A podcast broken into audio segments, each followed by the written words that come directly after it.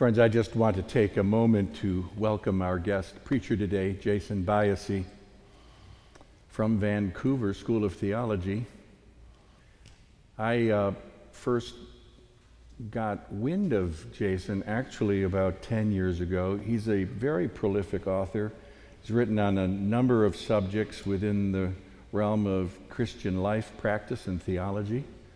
Very prolific, and uh, numerous articles, many books.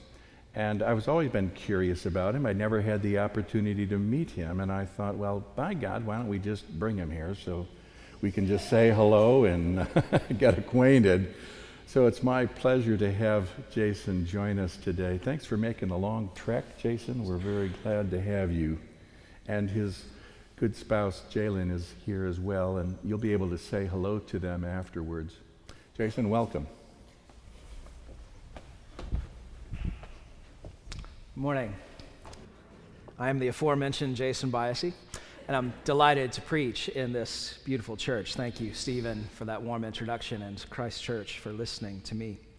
I'm told that this church, this city, this country are eaten up with a certain judge's nomination to the Supreme Court and all the drama about whether that one will become a justice.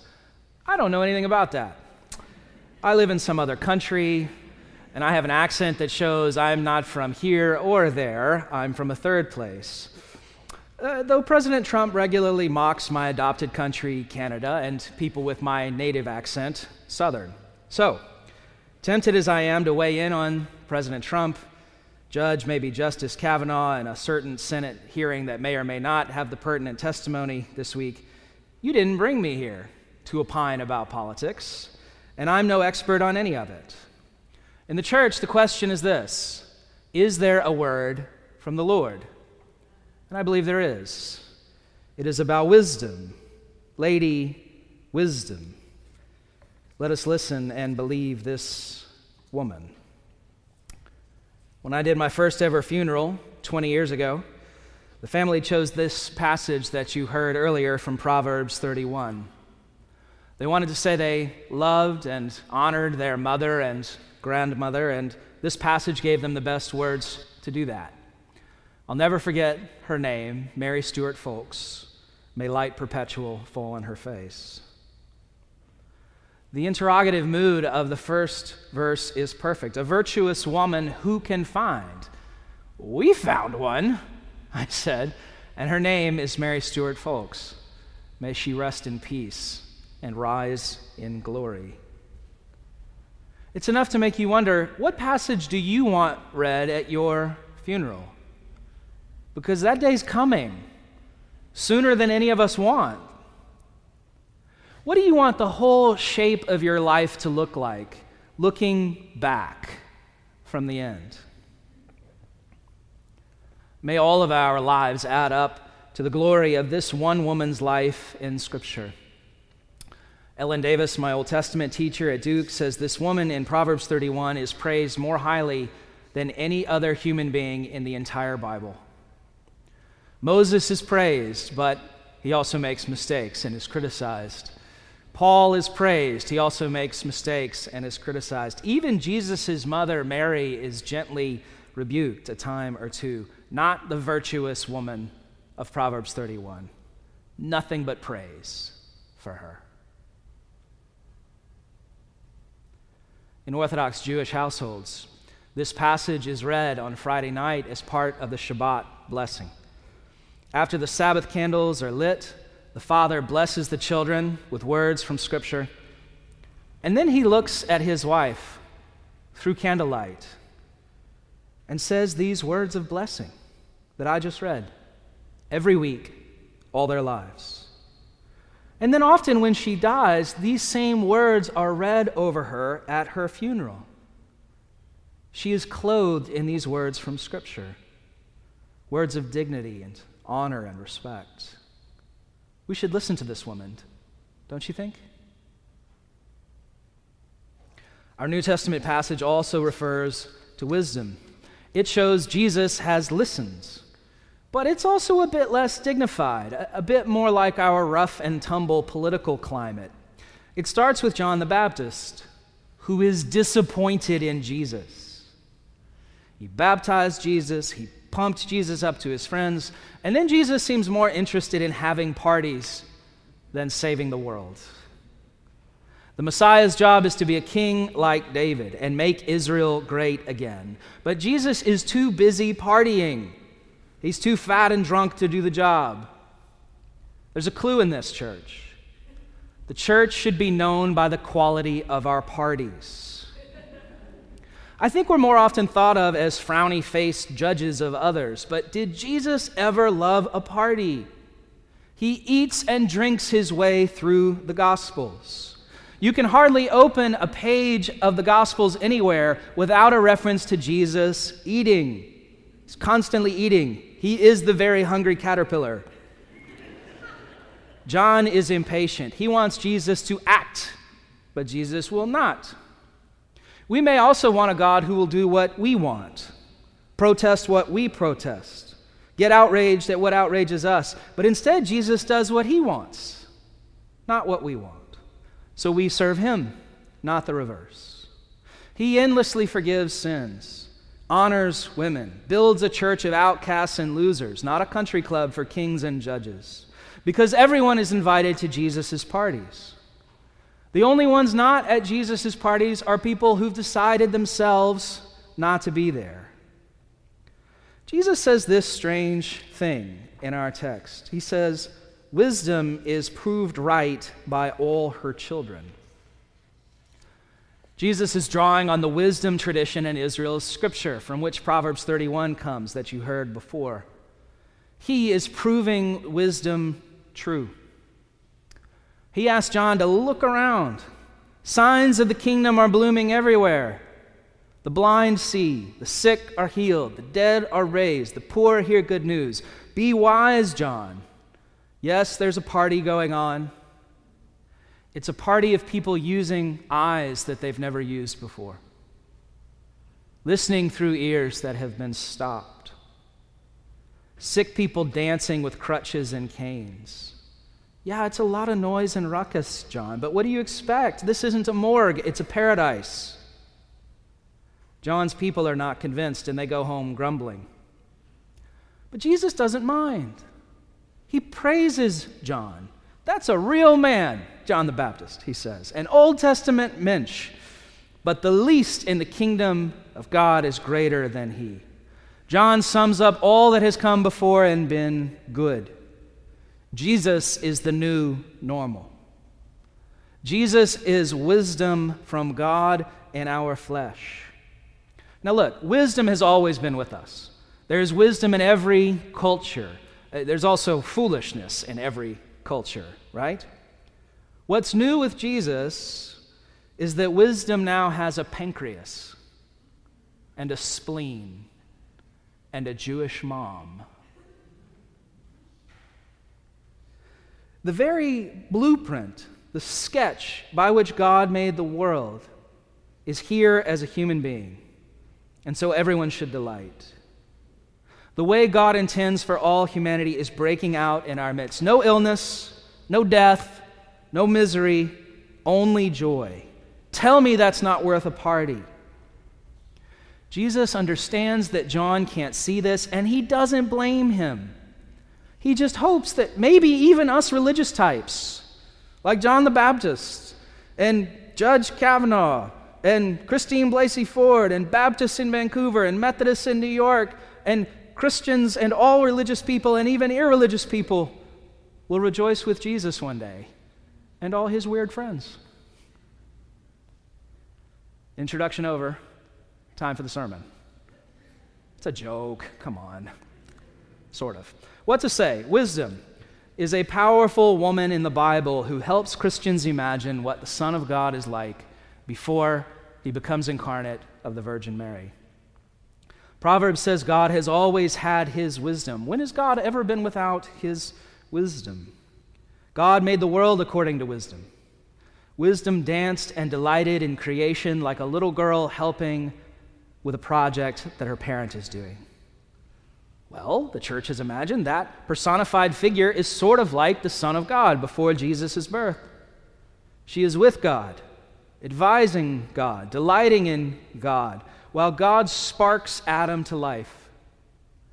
Wisdom is older than Adam, full of mirth, God's right hand woman. Jesus himself says, Wisdom is proved right by all her children. Proved right is a very important Christian word. It's the word translated elsewhere in Scripture as justified. Wisdom is justified by all her children. What does that mean? There is a powerful woman at the heart of the biblical story who is justified, proved right by her children, and that woman is the church.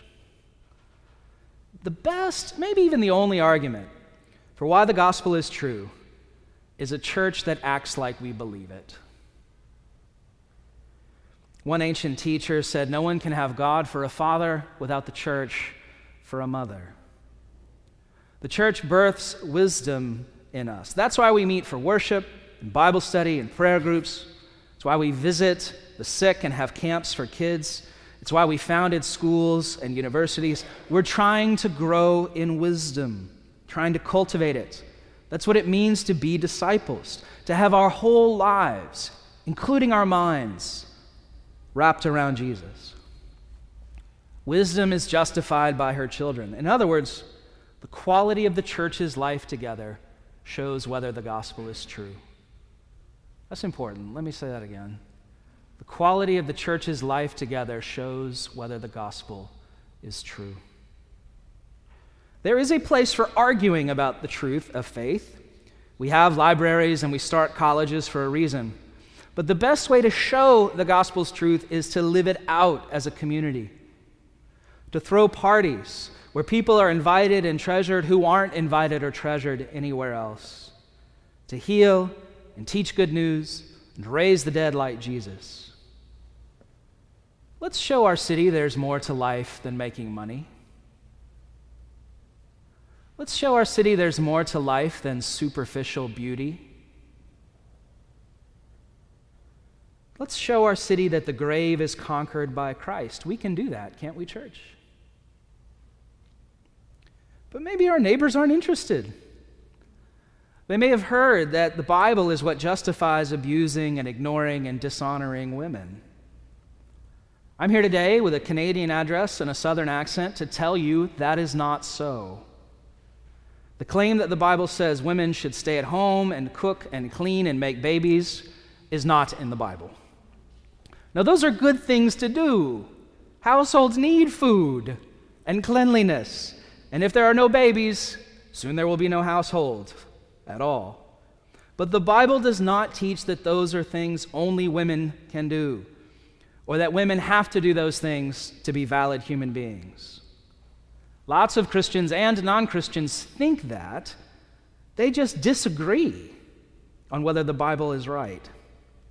Meanwhile, where the church is growing in places outside of New York or Western Canada or North Carolina, people join because Christian faith offers an honored place to women. God is born of a woman, after all. The passage from Proverbs 31 shows how and why we honor women. The passage is about an Eshet Chayil in Hebrew.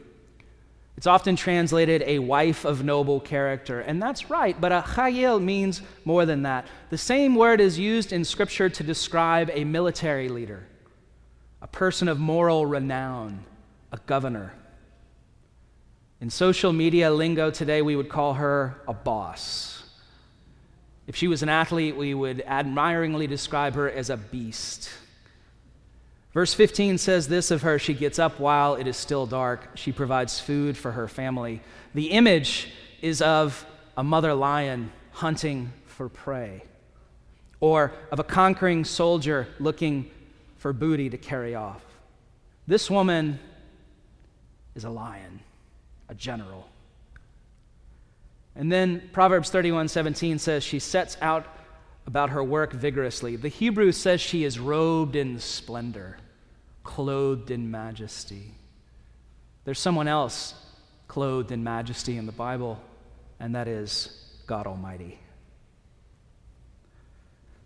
Some of the most ancient language we have for baptism in the church is that we come up out of the water naked, like the day we were born, and we are clothed in Christ, wrapped up with the one who is wrapped up with God. That's how the Eshet Chayil, the woman of valor, is clothed in Proverbs 31 with splendor and majesty. Jalen and I had friends in town from North Carolina earlier in the summer, and we took them to a park called Lynn Canyon in North Vancouver. It's what British Columbians do to impress people from other places. You, you take them to where the trees are tall and the canyons are deep, and the suspension bridge will make you queasy. And there's a boulder there that our sons love to run and try and run up because it's hard. They usually slide back down before they eventually make it. So we start on our way there, and I say, Hey, look at this rock. And before I can finish the sentence, my friend's 11 year old girl tears off down the path. She needed no one to instruct her on what to do. She didn't make it the first time, so she came back, took a breath, bore her teeth, and off she went. And she scaled the top and roared, glorious in victory. Now, in a few years' time, Many people will evaluate her on one question alone her looks, very narrowly defined. The Bible says no, she is so much more than that. She is a soul stamped with the image of God. She can be powerful and needs apologize to no one for that. Her looks don't matter, her virtue does. Listen to her. This is something else about the Eshet Chayil, the virtuous woman. Her physical beauty is not remarked upon. Lots of Israel's neighbors had poetry praising women, but it usually praises them for their looks. Proverbs is not interested in superficial things. Verse 3130 says this Charm is deceptive, beauty is fleeting, but a woman who fears the Lord is to be praised. Now, the passage does comment on her body, but it comments again and again on her hands. She selects wool and flax and works with eager hands. Seven times the story mentions her hands. She makes her own fabric before she sews clothes for her family, and as if that weren't enough, she dyes it all purple and scarlet, royal colors. She reminds me of a woman from the Canadian prairie where it was frozen 30 degrees below zero in the 1800s who would make quilts for her family. And she said, I make them warm to keep my family from freezing, I make them beautiful to keep my heart from breaking. She's a businesswoman. She sells in the marketplace. She sees that her trading is profitable and her lamp does not go out at night. She is active in multiple businesses. She considers a field and buys it. Out of her earnings, she plants a vineyard. Ellen Davis says this is the most detailed job description we have anywhere in the ancient world of any ordinary person's work, not just in the Bible. And the very best thing she does with her hands is this she opens her arms to the poor and extends her hands to the needy. In other words, she's a lot like God. Now, as I talk, I can feel many of you feeling very, very tired. If Proverbs 31 is the model for how to be a woman. So, all right, I already have to run a household, make it look effortless. Now I have to also be able to be a soldier, run multiple businesses, and be cheerful too, right? I mean, life is hard enough already. This is one of the ironies of modernity. It is right to say that women can do what men can do, but often in the 20th century, we just added things to women's portfolios that were stereotypically male jobs, but we didn't take anything away. So, sure, women can be soldiers and CEOs now, but they still have to look sexy. Folks used to say with great solemnity that behind every great man was a great woman. Then we made fun of that. Behind every great man is a woman rolling her eyes. Now we say, wait, she can be the man? But even the old great man had someone at home keeping the household afloat. This is a ridiculous set of demands for any one person. No one can do it all. So, no wonder you're tired. Here's the thing the gospel does not say try harder, it says God has already done everything we need. We respond with awe, delight, and love. But we don't have to do anything because God has already done everything. God is mending back together every fault line that we human beings have ripped open, including gender, politics, religion, and God is doing it through the church. Marvel of marvels. There is not a hurt out there that will not be healed one day. The church has long noticed aspects of God in this Eshet Chayil, this virtuous woman, and I think this is wise. No mere human being is praised this highly anywhere in the Bible, and maybe that's because she's no mere human being. Wisdom in the Bible is a figure of speech, a personification, until it becomes a person. When we realize that Jesus is God in our flesh after he dies and is raised for our salvation, we see wisdom in the Bible as a glimpse beforehand of God in our skin. So, anytime now we see wisdom, we think of Jesus, God working to save. The church has long been spoken of as a feminine figure, a mother, one who births us in faith and nurtures us and nurses us. Women have always played a disproportionate role in educating children, first their own children, and then other people's children. I sometimes joke that we kept ordination for men for so long until the 1950s in United Methodism because otherwise women would have the whole church. You already have for so long. Jesus speaks of himself in feminine terms at times, saying he longs to gather up Israel like a hen does her chicks. And the church has sometimes wondered about the Holy Spirit as the feminine face of God. She's the person of the Trinity who you can't see because she's always pointing to Jesus. Just like you can't see God the Father because God the Father sends Jesus. God the Holy Trinity wants all our attention, all our love focused on Jesus, becoming like Christ, loving Christ. And it takes women and men in the body of Christ to do that. So, don't look at this list of the virtuous woman's characteristics and despair at falling short. Look at it and see God, who never falls short. God, who empowers us to do more than we can ask or imagine, even if we can't imagine getting out of bed one more day. Look at her and see the church, who births us in faith and nurtures us to maturity in Christ. Look at her and see God, who protects and provides and loves. No individual alone can be an Eshet Chayil. All of us, church, can together be the woman God dreams about. The Eshet Chayil, full of valor and might and beauty. A virtuous woman who can find? We found one. We are one. And her name is the Church of Jesus Christ. Amen.